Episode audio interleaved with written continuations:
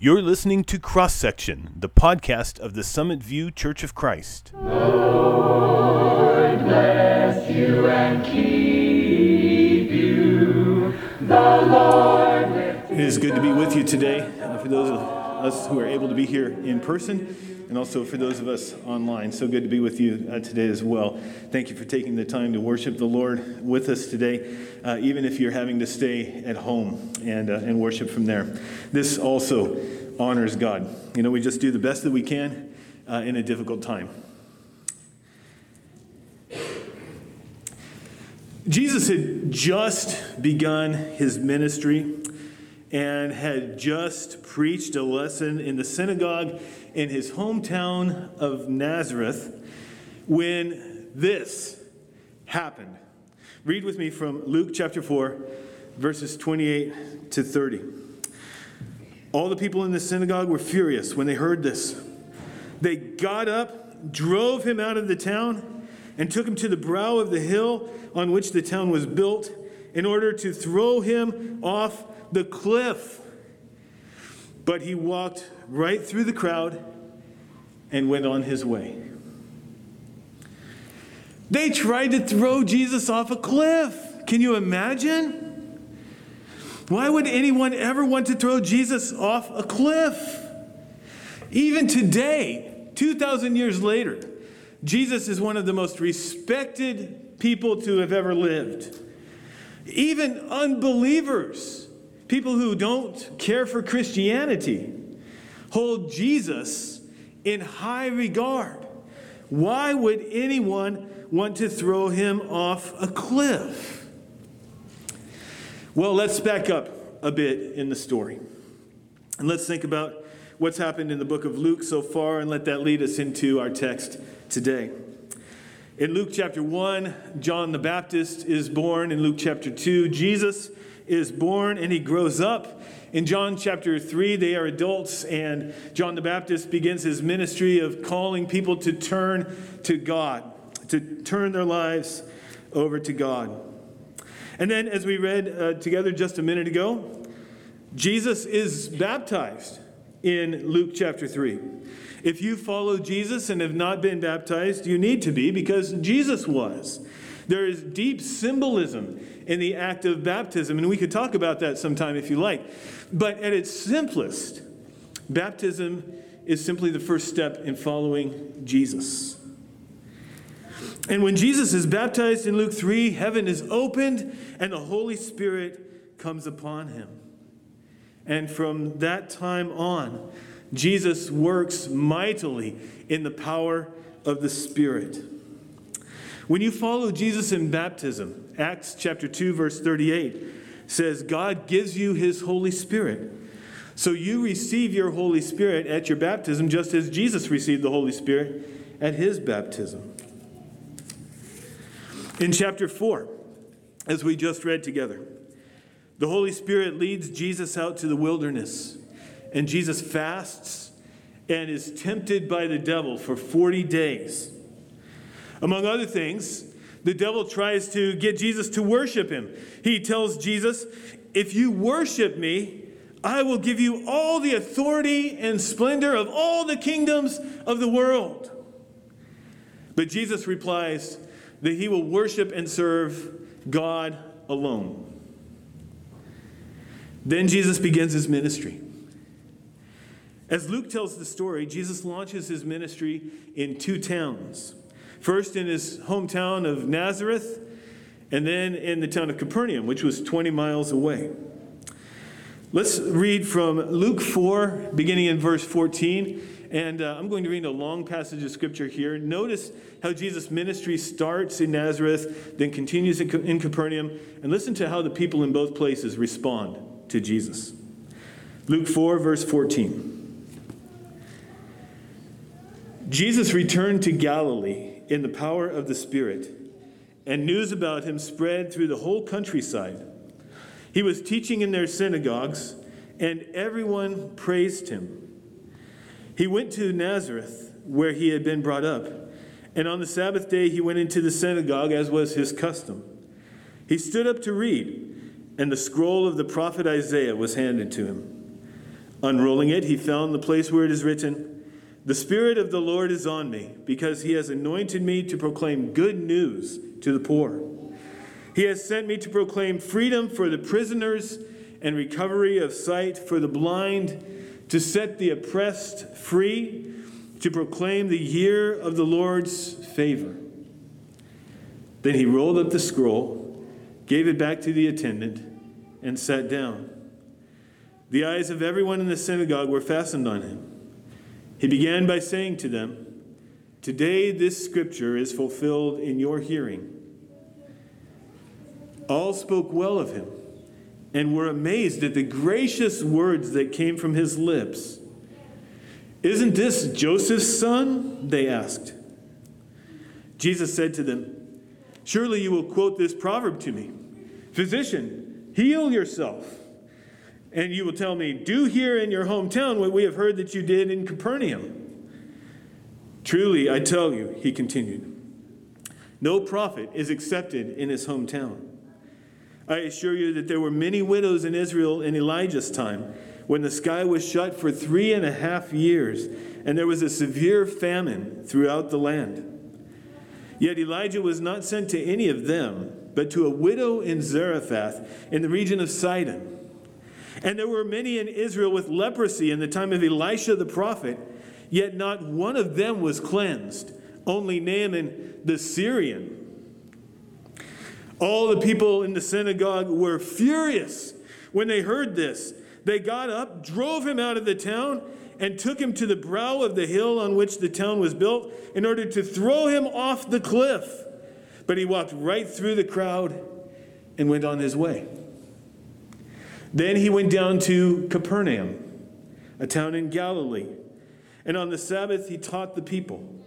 They were amazed at his teaching because his words had authority. In the synagogue, there was a man possessed by a demon, an impure spirit. He cried out at the top of his voice, Go away! What do you want with us, Jesus of Nazareth? Have you come to destroy us? I know who you are, the Holy One of God. Be quiet, Jesus said sternly. Come out of him. Then the demon threw the man down before them all and came out without injuring him. All the people were amazed and said to each other, What words these are! With authority and power, he gives orders to impure spirits, and they come out. And the news about him spread throughout the surrounding area. Jesus left the synagogue and went to the home of Simon. Now, Simon's mother in law was suffering from a high fever and they asked Jesus to help her. So he bent over her and rebuked the fever, and it left her. She got up at once and began to wait on them. At sunset, the people brought to Jesus all who had various kinds of sickness, and laying his hands on each one, he healed them. Moreover, demons came out of many people, shouting, You are the Son of God! But he rebuked them and would not allow them to speak, because they knew he was the Messiah. At daybreak, Jesus went out to a solitary place. The people were looking for him, and when they came to where he was, they tried to keep him from leaving them. But he said, I must proclaim the good news of the kingdom of God to the other towns also, because that is why I was sent. And he kept on preaching in the synagogues of Judea. Well, after his tempting as he began his ministry, Jesus, verse 14 says, Return to Galilee in the power of the Spirit. The Holy Spirit was empowering him as he began his ministry. In verse 15, he, he goes out teaching, and Luke says, Everyone praised him. He was an incredible teacher. He was becoming very popular very quickly. Verse 16, it says, Jesus went to Nazareth, his hometown, and on the Sabbath, he taught in the synagogue. The synagogue is just a Jewish church. It's Jews gathering together to worship God, just as we gather to worship God. Luke says it was Jesus' custom to go to the synagogue on the Sabbath. Jesus went to church every week, apparently.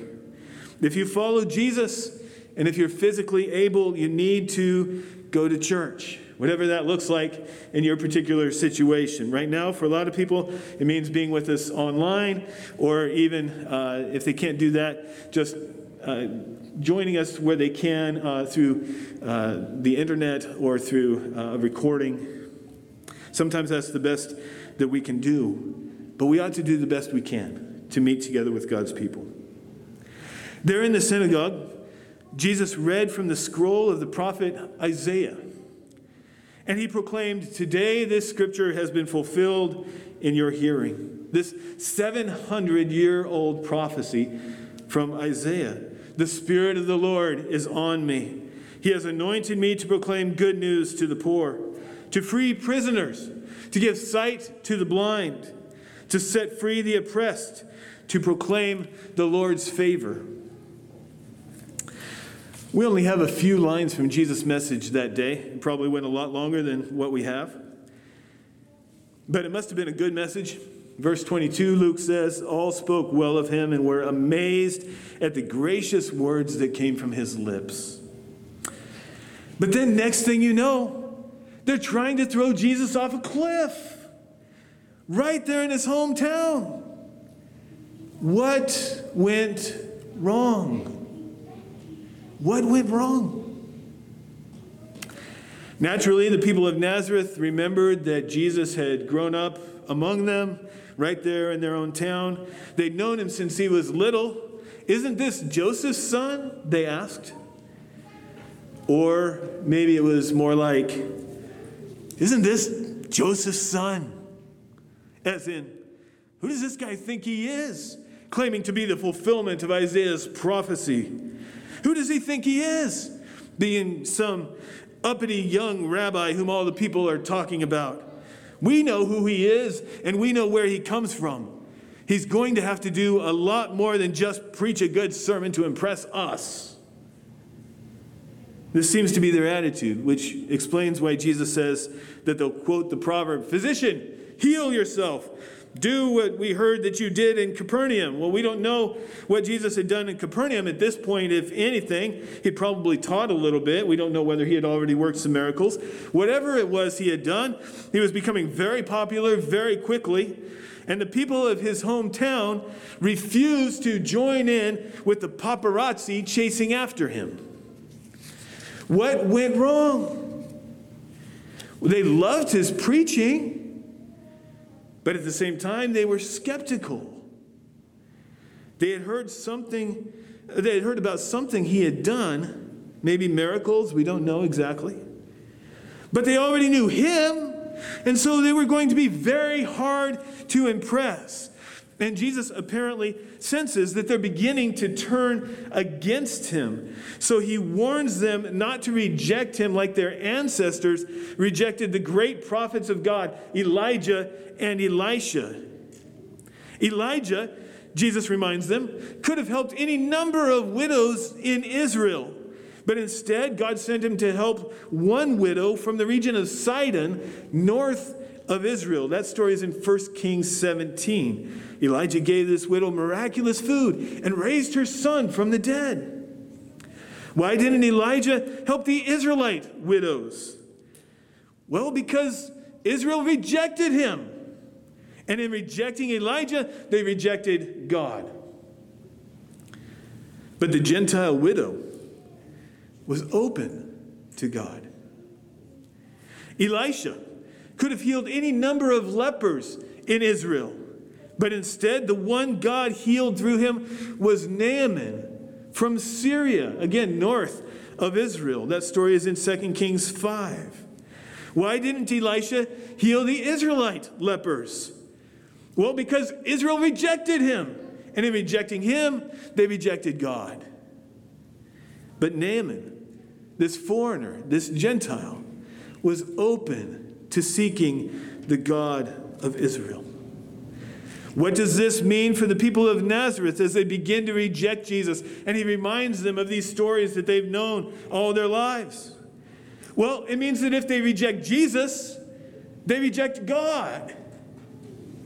And if they reject God, they reject his kingdom and his blessings and everything God would like to do for them. And if the Jews reject Jesus, then God will reach out to people who are open to him. He will reach out to non Jews, like that widow Elijah helped, and like Naaman, whom Elisha helped. God will reach out to sinful Gentiles who are open to him. And the Jews will be left out of God's kingdom while the Gentiles are welcomed in. And that message is why the Jews in Nazareth try to throw Jesus off the cliff. This idea that God might reject them, but receive sinful Gentiles instead. It was highly offensive. Really, their reason for wanting to throw Jesus off the cliff is even deeper than that. It's the same reason why the Jews had Jesus crucified later. They were offended when someone suggested that they were doing wrong. Nobody likes to be told that they're doing wrong. Nobody likes to be told uh, that they're living in sin. They tried to throw Jesus off the cliff, but he walked right through the crowd and went on his way. Who would ever try to throw Jesus off a cliff. Why would a person why would a person ever do that? But this is what a lot of people do when Jesus begins to confront the sin in our lives. In this case, the sin of rejecting God's Messiah. But it could be any sin. As long as Jesus stops at preaching a great sermon, everything's fine. Not too confrontational, not too uppity. Who does he think he is, this young kid who grew up in our own town? But the moment that Jesus crosses that line and begins to challenge our spiritual complacency, the moment he begins to call out the sin in our lives, our hackles go up, we start to fume a bit, and we face a decision. Do we accept the truth of what he's saying about us and let God change our lives? Or do we throw this troublemaker off a cliff? I had a friend many years ago who liked to chase women. When he learned that God commanded him to stop, he had a choice to make. And he chose to quit coming to church.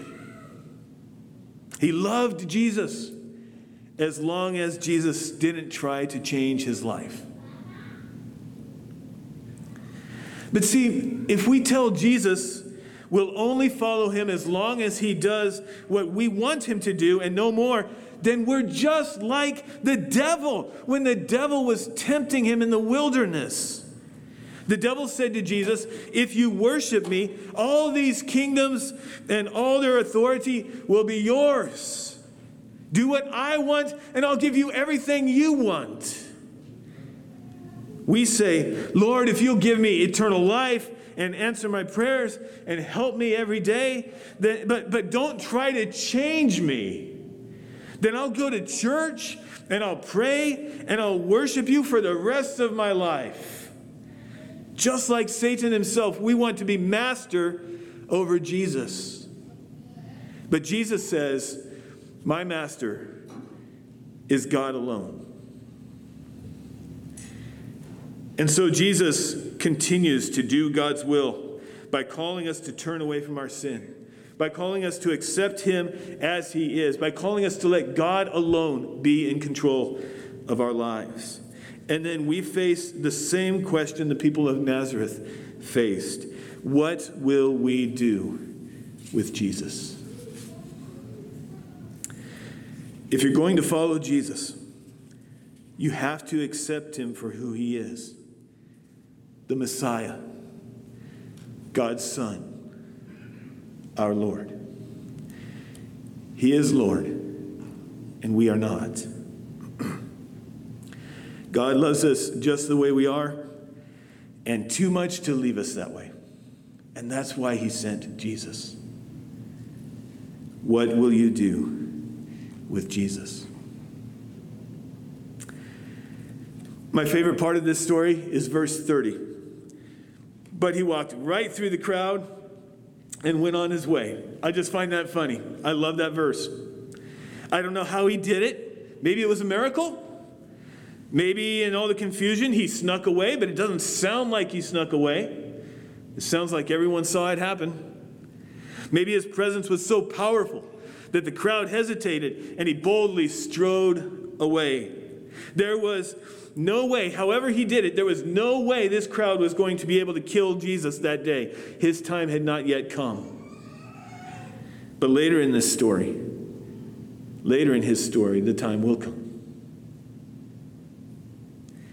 Think about what happened when Jesus went to Capernaum.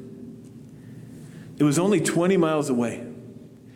But the reaction of the people to Jesus in Capernaum was worlds apart from the reaction of the people of Nazareth to Jesus. In verses 31 and 32, Jesus teaches on the Sabbath again, and the people are amazed at his teaching. Verses 33 to 35, Jesus drives a demon out of a man. The demon knows exactly who Jesus is, the Holy One of God, he says, and he's right. And the demon is terrified of Jesus. Have you come to destroy us? It asks. Jesus had total power over the demon. This amazed the people even more. In verses 38 and 39, Jesus healed Simon's mother in law, who was sick with a fever. That's Simon Peter's mother in law. In verse 40, that evening, many people came to Jesus, bringing sick people and people possessed by demons, and Jesus healed them all. Because that's what Jesus does when we come to him. He heals us. That's what he does when we come to him on his terms. He confronts our sin and he heals us. Jesus was doing exactly what Isaiah had said would happen in that prophecy that Jesus was now fulfilling proclaiming good news, bringing freedom, bringing healing, proclaiming the Lord's favor. The same types of things that Jesus still does for us today. In verse 42, the next morning, the people of Capernaum do the opposite of what the people of Nazareth did. The people of Nazareth tried to throw Jesus off a cliff. The people in Capernaum don't want Jesus to leave. They go out and find him and ask him to stay. But Jesus does leave because his mission from God is to all the people, not just to one town. The people in Capernaum, they struggle with their response to Jesus later. But on this weekend, at least, they are good role models for us. They came to Jesus, they listened to Jesus, and they wanted more of Jesus. Because in Jesus, they saw the power of God. What will you do with Jesus? If you think of Jesus as a good teacher and an admirable person, that is a good start. But he is so much more than that. When he teaches, when He calls out your sin, when He calls you to take the next step in your faith, even though the next step is uncomfortable? Will you be offended like the people of Nazareth and reject Him and try to throw Him off a cliff? Or will you be like the people of Capernaum and come to Him, listen to Him, and desire more of Him? When we come to Jesus on his terms, he heals us. In Jesus is the power of God's Holy Spirit. In Jesus is the love and the wonderful sternness of our God. In Jesus is our hope, our joy, our transformation, and as Jesus said, the good news of the kingdom of God. What will you do with Jesus? God bless you. Let's pray.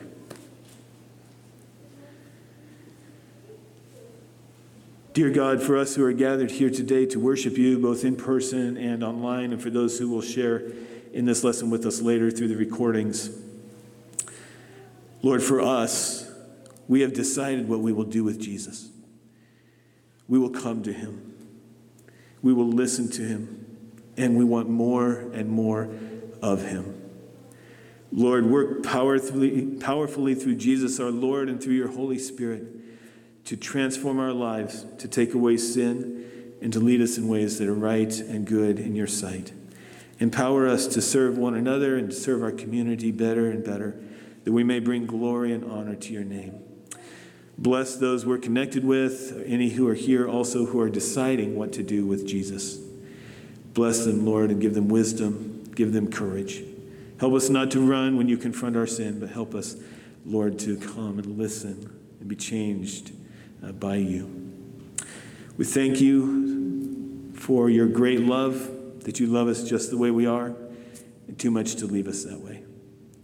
Lord, because of your great love for us, we also love you in return. May your name be praised today, Lord. Be honored this week in your church and in our homes and in our lives uh, individually. We pray in Jesus' name. Amen.